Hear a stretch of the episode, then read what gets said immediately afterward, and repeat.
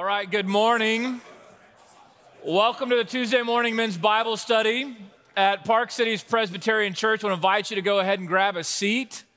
Uh, we are yet again here in the sanctuary for another fall together with our men's Bible study. My name is Paul, one of the pastors here. I've never met you before. I'd love to meet you afterwards and tell you more about this Bible study uh, and then more about our church if this isn't your church home. As you look around the sanctuary, you'll see we're kind of spread out. That's totally fine. Uh, each and every morning, you'll come in here. You see these numbers here.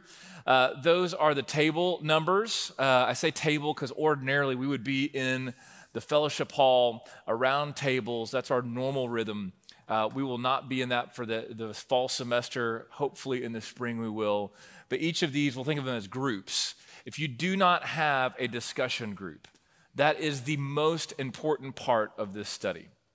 It is not the teacher, it is actually what happens after the teacher. Our job as teachers is just to set the table for you as a group to dive into God's word together and to discuss. And so each and every week, we're going to do our best to get you to your discussion group so you can, for about 30 minutes, really unpack God's word together. Uh, as you come, you will come and get one of these. We'll send these out to you uh, the day before. Um, and so you can kind of get a heads up as you come in. You can grab one of these, make sure you have one if you don't have one yet today. On the front, you've got our passage for the day.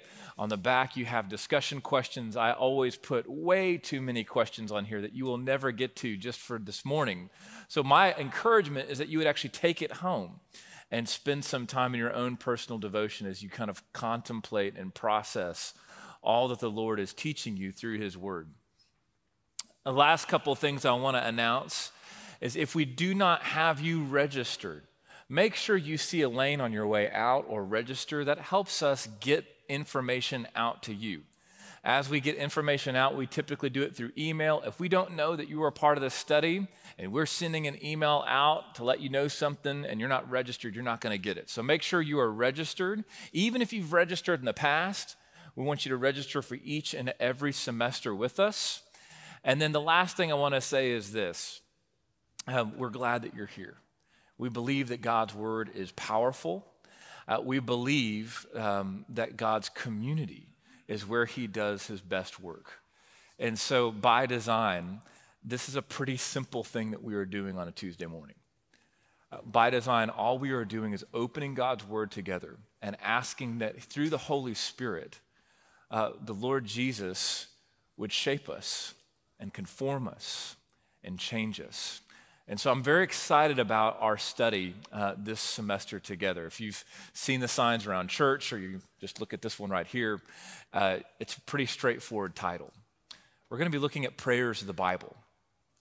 As we'll talk about today, um, when you think about what prayer is, and depending on how you grew up, you may have lots of different ideas or definitions about prayer.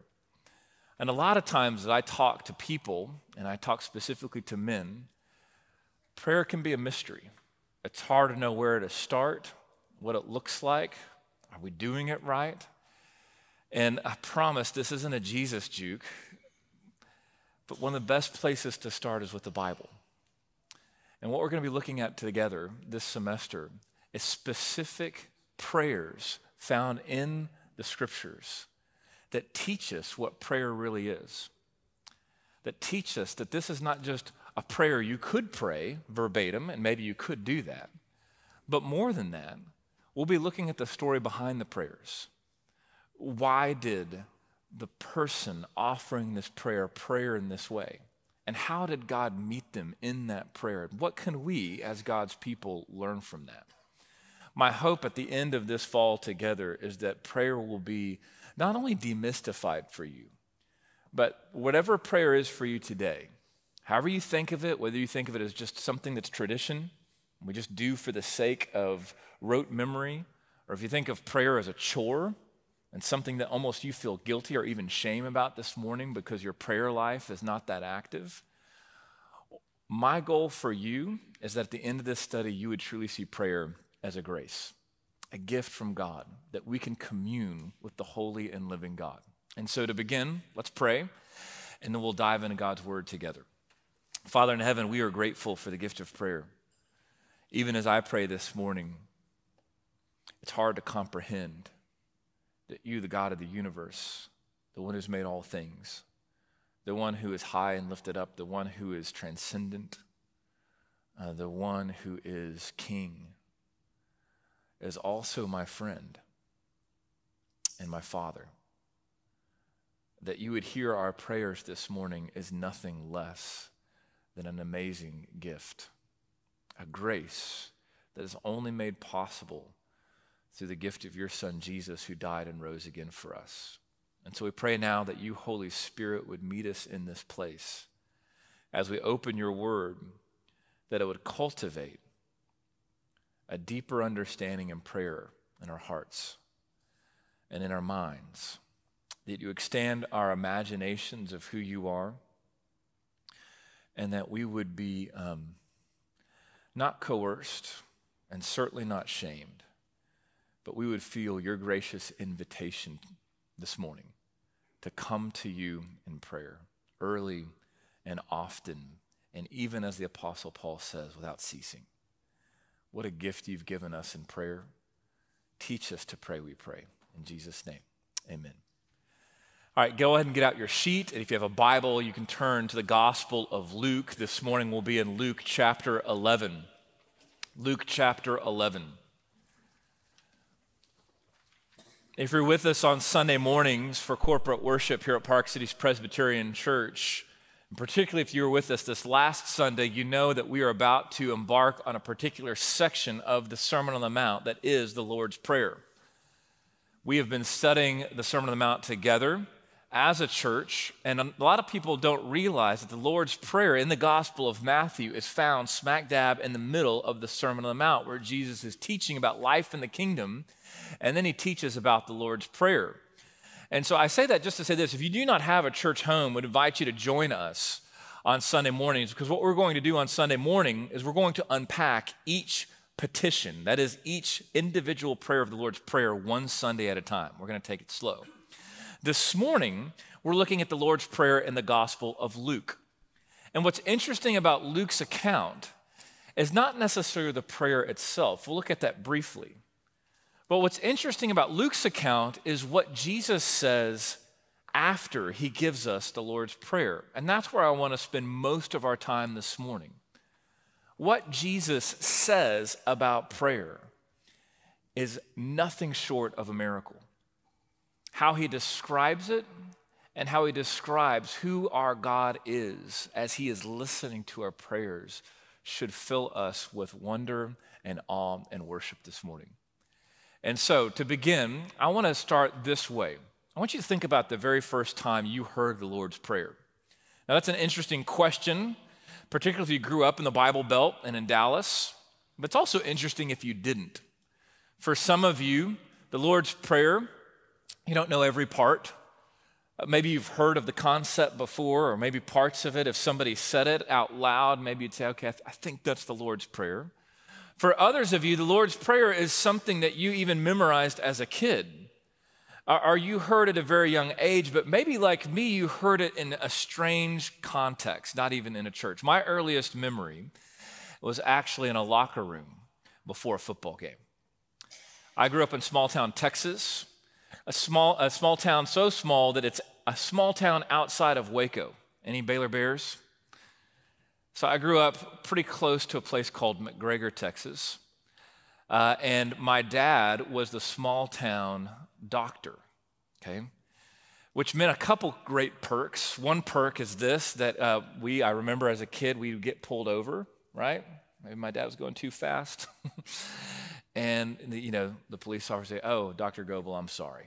You know, you just keep doing what you're doing. It's probably important, right? I remember that. The other fun perk is my dad was the volunteer football team physician for our small 3A school. I didn't go to that school. I went to a different school called Midway. It was a larger school. But they were the McGregor Bulldogs. 3A McGregor Bulldogs, my dad was the volunteer team doctor, which means as a small child, I grew up on the sidelines next to my dad and got to be in the locker room just before the games. And in those locker rooms, the coach would give, here's what we're going to do, and here's the speech, and we're going to go get them. And the very last thing before the team rushed the field, you know what they did? They prayed the Lord's Prayer. It's an amazing thing to think about. Um, this isn't that long ago that that's what happened. Probably couldn't happen today. But the other amazing thing to think about is I'm pretty sure nobody actually knew what they were saying. Because what it had become was this tradition. That this tradition was that the football team all together would gather on a knee, they have their football helmets next to them. And as they got through each part of the Lord's Prayer, it got louder and louder and louder until they got to Thine is the kingdom, the power, and the glory, amen. Everybody's like, Yeah, and they go and charge the field. And it's like, that is an odd way to get psyched up for a football game, unless you're from small town Texas. and then it makes total sense. The point being, the Lord's Prayer, my earliest memories was really this tradition, this thing that these young men would recite in order to get pumped up before a football game. And you wonder, huh, I wonder what Jesus would think about that. The next memory I have is in that same small town. I grew up in a small Lutheran church, about 100 people. And in the small Lutheran church, we would go through a pretty tight liturgy. If you're unfamiliar with liturgy, that's really everybody has a liturgy, by the way. That's a whole nother topic. Can't get off topic. Everybody has a liturgy. Atheists have a liturgy. Lutherans have a liturgy. Baptists have a liturgy. Our liturgy went through very specific prayers. And of course, one of those every single Sunday was the Lord's Prayer. And of course, in church, it took on a different tone.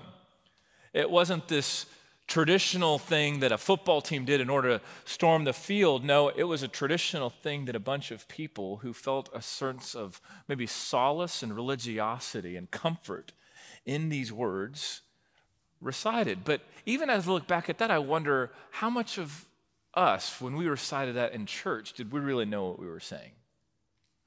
It wasn't a rah rah thing, it was kind of cold, it was rote. We recited it because that's what we were supposed to do at church. Maybe for you, if you've grown up around church, you've grown up in church, not just the Lord's Prayer, but any kind of prayer feels that way to you. Feels cold, feels like a chore, something you're supposed to do. You're just not really sure why you do it. And then um, recently, just this past Sunday, I was reminded of another memory of another time where I heard about the Lord's Prayer, much more recent. And the story goes that on September 11th, 2001, uh, operator, supervisor for Airfone, you remember those, the phones on an airplane, was on duty that day, and her name was Lisa. And she was told by one of her employees that there was a man on the phone saying that his plane had been hijacked.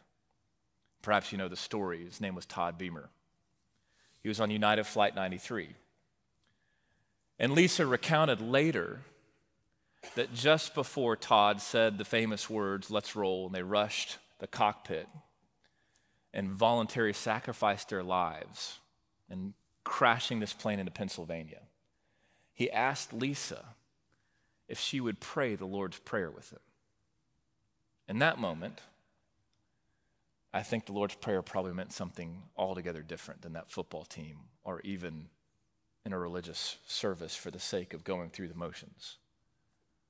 Some of the last words, according to Lisa and her testimony for Todd Beamer, wasn't just let's roll, but it was our Father in heaven.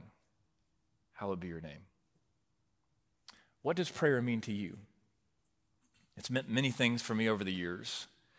This morning, I want you to begin to wrestle with what is prayer? What is this gift, this grace that God has given us?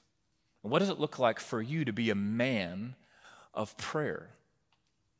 Prayer for me has looked like many things, things that I didn't understand as a small young boy, watching a football team pray, and even prayer for me when I was struggling with doubt, finding myself praying to a God I wasn't sure I even believed in and then now as a pastor, praying for the people. What does prayer look like for you? This morning, as we look at the Lord's Prayer and Luke, we see Jesus encourage us with what prayer is, and specifically who our God is when He calls us to pray. And so let me read this for us this morning, and we'll look at this very briefly together before we go to our tables. This is Luke 11, beginning in verse 1. This is God's word for us this morning.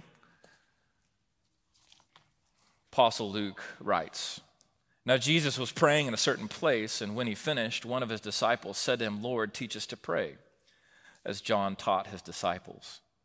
And he said to them, When you pray, say, Father, hallowed be your name, your kingdom come. Give us each day our daily bread. Forgive us our sins as we ourselves forgive everyone who is indebted to us, and lead us not into temptation and he said to them, Which of you has a friend who will go to him at midnight and say to him, Friend, lend me three loaves? For a friend of mine has arrived on a journey, and I have nothing to set before him. And he will answer from within, Do not bother me. The door is now shut, and my children are in bed with me. I cannot get up and give you anything. I tell you, though he will not get up and give him anything because he's his friend, yet because of his impudence, he will rise and give him whatever he needs. And tell you, ask and it will be given to you. Seek and you will find. Knock and it will be opened to you. For everyone who asks receives, and the one who seeks finds, and to the one who knocks it will be opened. What father among you, if his son asks for a fish, will instead of a fish give him a serpent?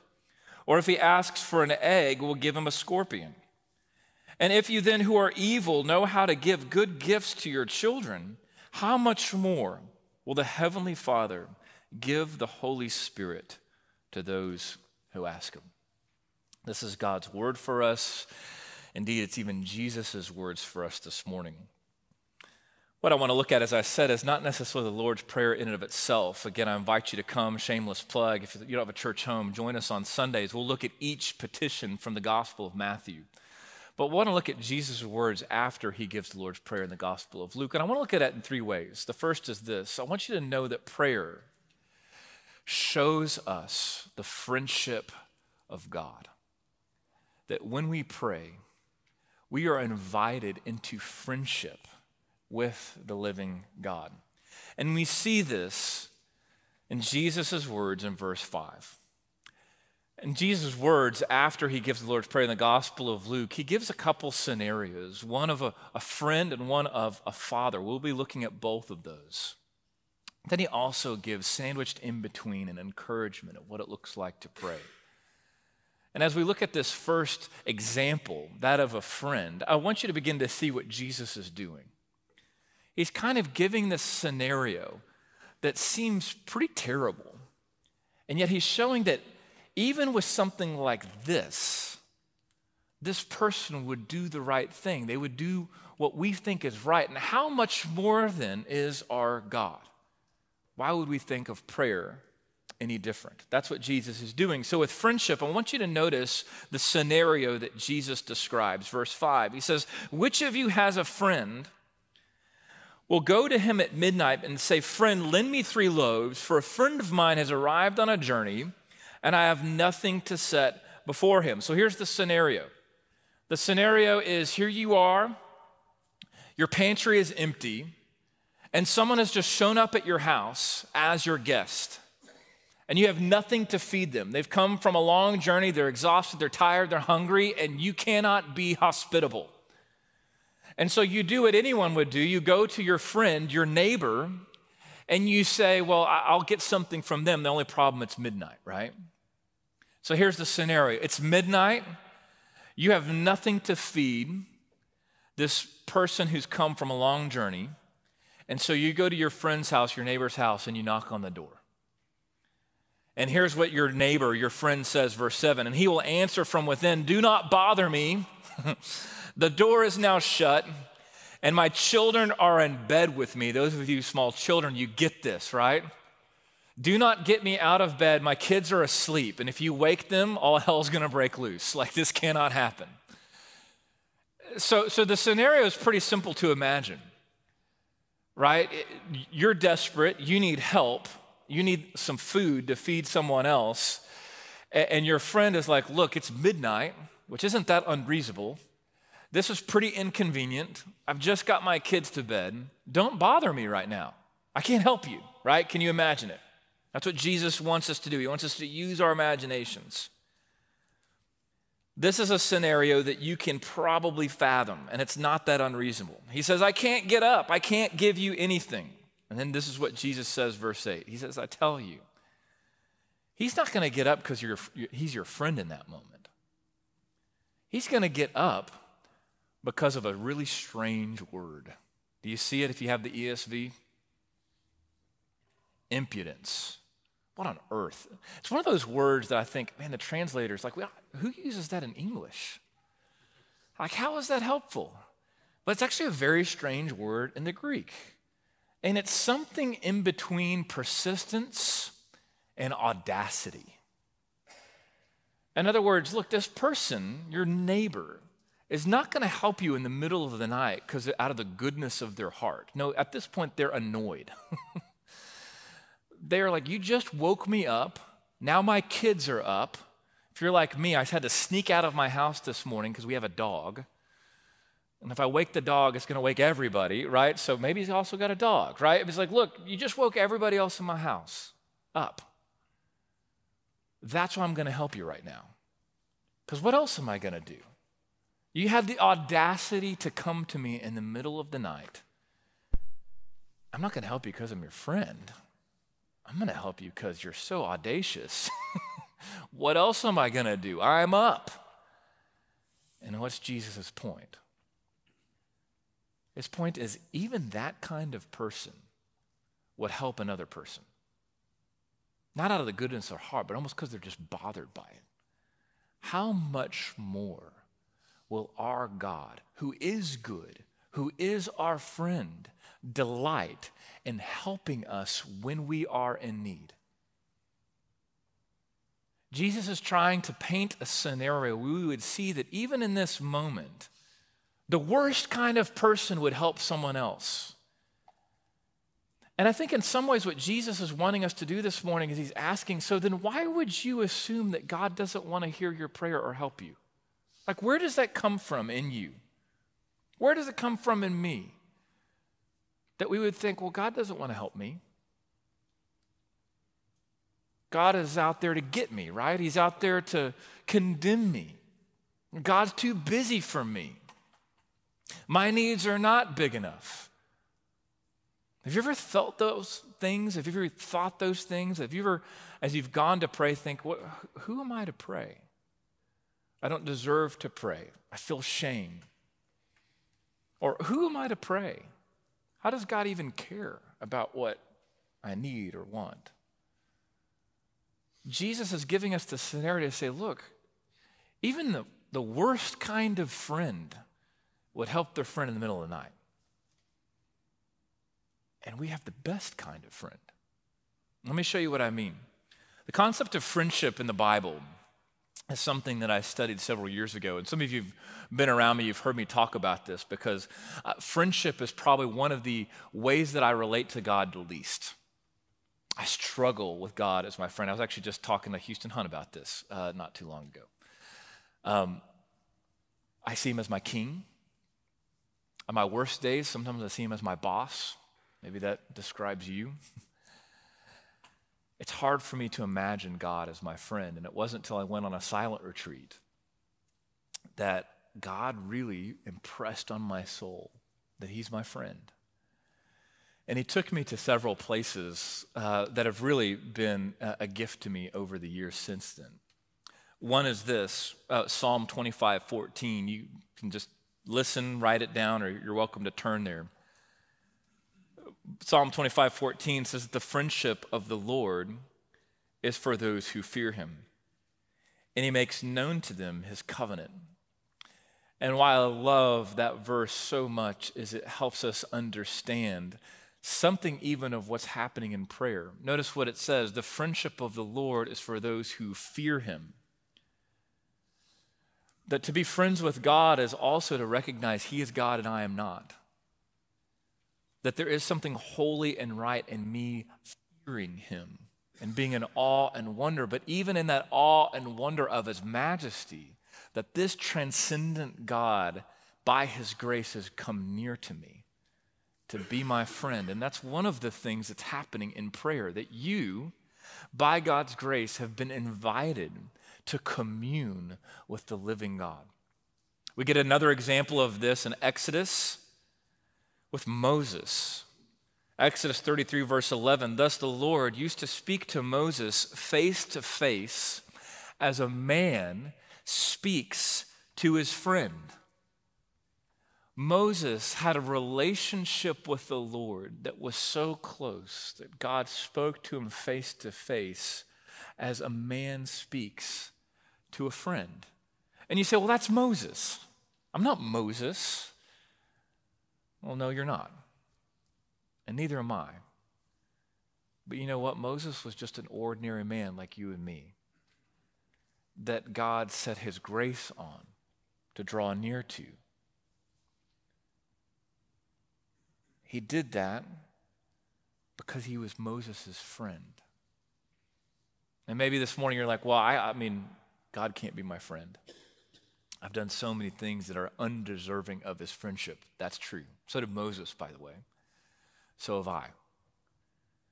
Which is why I think Jesus said this in John 15 15 No longer do I call you servants, for the servant does not know what his master is doing, but I have called you friends. For all that I have heard from my Father, I have made known to you. The Gospel of John also tells us that there is no greater love than this, than someone who would lay his life down for his friends. Jesus, the Son of God, laid his life down for his friends, you and me, so that we could be in fellowship with God, such an intimate fellowship that we would be called friends of God. And we cultivate our friendship with God first and foremost through prayer. In the same way that you cultivate friendship with any other person. How is friendship expressed in the human life? Through conversation, through fellowship, through being together. And, brothers, I have to be honest with you. As I'm teaching this to you, I am speaking to myself. I struggle with this that the God of the universe just wants to be with me. He wants to be with you. And you think, well, that's impossible. Brothers, he stopped at nothing in order to make that happen. He gave his son to die for you. Of course, he wants to be with you he laid his life down for his friends. That's not just friendship that we learn about here in this passage. We also learn about his fatherhood. I want you to look at verse 11. Jesus gives us another scenario. He says, What father among you, if a son asks for a fish, will instead give him a serpent? Or if he asks for an egg, we'll give him a scorpion? So, again, if you're a father this morning, you can imagine the scenario. Your child comes up to you and says, Hey, will you give me something, right? Um, my kids have never asked me for a fish. Um, so that part's a little hard to fathom. And they actually hate eggs. There's a war to get them to eat anything. But let's, for the sake of, G, like, let's take them here, right? Yes, he asked for a fish, and what father, any kind of father, would just give him a serpent instead? What kind of father, any kind of father, would give a kid a scorpion instead of what they asked for an egg. What's his point? His point is even the worst fathers aren't going to do something like that, right? He says, even you who are evil know what it looks like to give good gifts to your children. How much more would our Father, who is good and perfect, who loves us, delight to give us the Holy Spirit when we ask. So, again, here's a scenario the worst fathers among us would still know what it looks like to give gifts to their kids. But God is not the worst father among us, He is the best. He is the true good father. It's the thing that I'm going to be talking about this Sunday as we look at the very first petition of the Lord's Prayer Our Father. Even just praying that one thing to address God as Father recognizes that He sent His Son to die on the cross for we who were once orphaned have now been called sons of God. The fatherhood of God is everything to us. And again, we see this all over the Bible. Let me just give you one passage that means a lot to me, and it's from the book of Romans, Romans 8, verse 12. The Apostle Paul says, So then, brothers, we're debtors not to live to the flesh, according to the flesh, for if you live according to the flesh, you will die. But if by the Spirit you put to death the deeds of the body, you will live. For all who are led by the Spirit of God are sons of God. For you did not receive the spirit of slavery to fall back into fear, but you've received the spirit of adoption as sons, by whom we call Abba. Father. The God of the universe is not just our friend, He's our Father. And He is a good Father who delights to give in good gifts. And if you don't believe that, I want you to consider something the Apostle Paul said later in Romans 8. He who did not spare his own son, but gave him up for us all, how will he not also graciously give us all things? If you doubt that God is a good father who delights to give good gifts, then the Apostle Paul says, Consider this. Your heavenly father gave up his own son. If he would do that, how can you say he won't graciously give you all things? To pray is to not just cultivate a friendship with God, but it's to come to God as a child, as a son, trusting that your good father delights to give you good things. And here's the rub depending how long you have attempted to pray over the years of your life, that part of prayer is probably the hardest for you. It is for me. Because undoubtedly, you have prayed something in your life that did not happen. So, the other question we have to wrestle with together as we do this study, Prayers of the Bible, this fall, is to wrestle with why is prayer hard for us? And yes, for some of you, prayer is hard because it's just been tradition. Maybe prayer is hard because it's just been this religious exercise. But maybe perhaps for some of you, prayer is hard because you've been disappointed. The question for you is well, then what's prayer? Because prayer is actually hard because you feel like I'm just going to be let down. Maybe in the same way that some of your earthly fathers have let you down. And so that's where Jesus gives us an invitation, the invitation I want to leave with you. And it's found in between these two scenarios. Jesus gives us this encouragement, verse 9. He says, I tell you, ask and it will be given to you. Seek, and you will find. Knock, and it will be open to you. For everyone who asks receives, and the one who seeks finds, and the one who knocks, it will be opened. Prayer is where we seek the Lord. We seek the Lord in our joy, but also in our sorrow.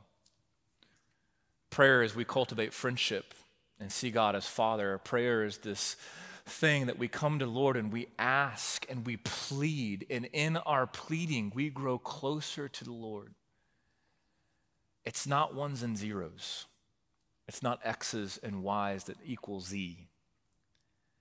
It's relational, it's worship, and it's a way that we become closer to God.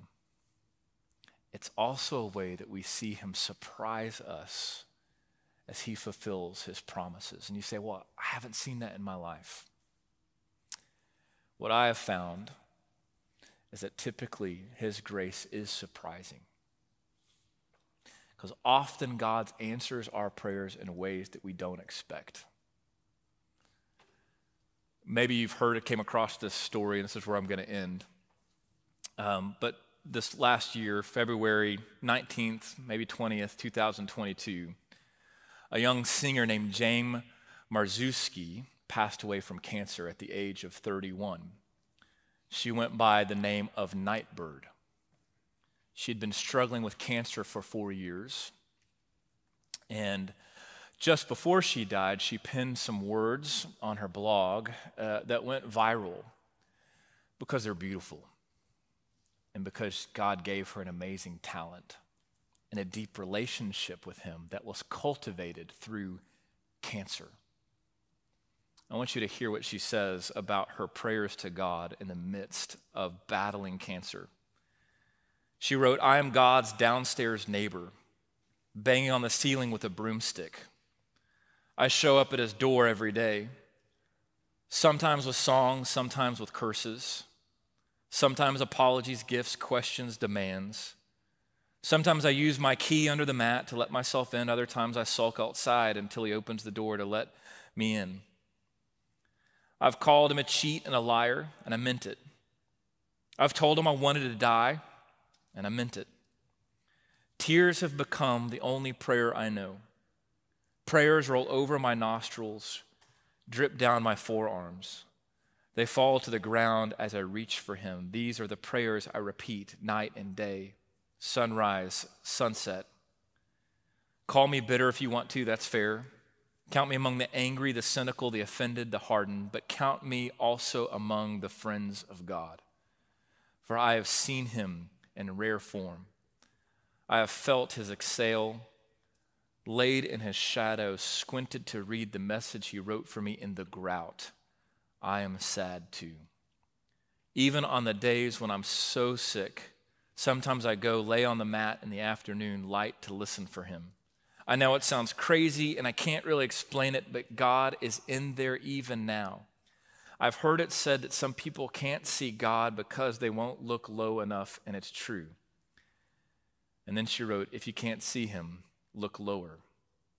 God is on the bathroom floor. If you can imagine her overcome with sickness, huddled up next to a toilet bowl, praying through tears on the floor of a bathroom. And she says, In that moment, I saw the friendship of God. It reminds me of Psalm, Psalm 126 that says, Though we sow tears, we will reap one day joy. Because in the kingdom of God, when we bring prayers of tears and sorrow, we know that one day all things will be made new. But also reminds me another prayer that wasn't answered in the way that the prayer wanted it to be answered. Another man who prayed through tears in a garden, and his name was Jesus. When he prayed, Father, if it would be possible, let this cup pass from me the cup of judgment on the cross. Let this cup pass from me. And then he said, Nevertheless, not my will, but yours be done. And in that moment, our Heavenly Father answered the prayer of His Son No. And He did it for you and for me. So that all who believe in Him might have eternal life and be brought into this glorious fellowship that we get to now live and cultivate through the gift and grace of prayer. So now I want you to go to your tables. encourage you to stick around, don't just rush to work and discuss these things. You might just get to one question, and that's fine. Um, that might be all you do today. That's great. And I invite you to come next week as we look at a challenging prayer, a prayer in the book of Genesis over Sodom. Let's pray. Father, we pray that you would now draw near to these men, be with these groups once again, help them to come back together, those who have been meeting for many, many years, others that are very new and newly formed and men who are new to this study, I pray that you would do quick work of bringing them together and helping them again to process and to encourage one another with what you are doing through your word. We ask in Jesus' name. Amen.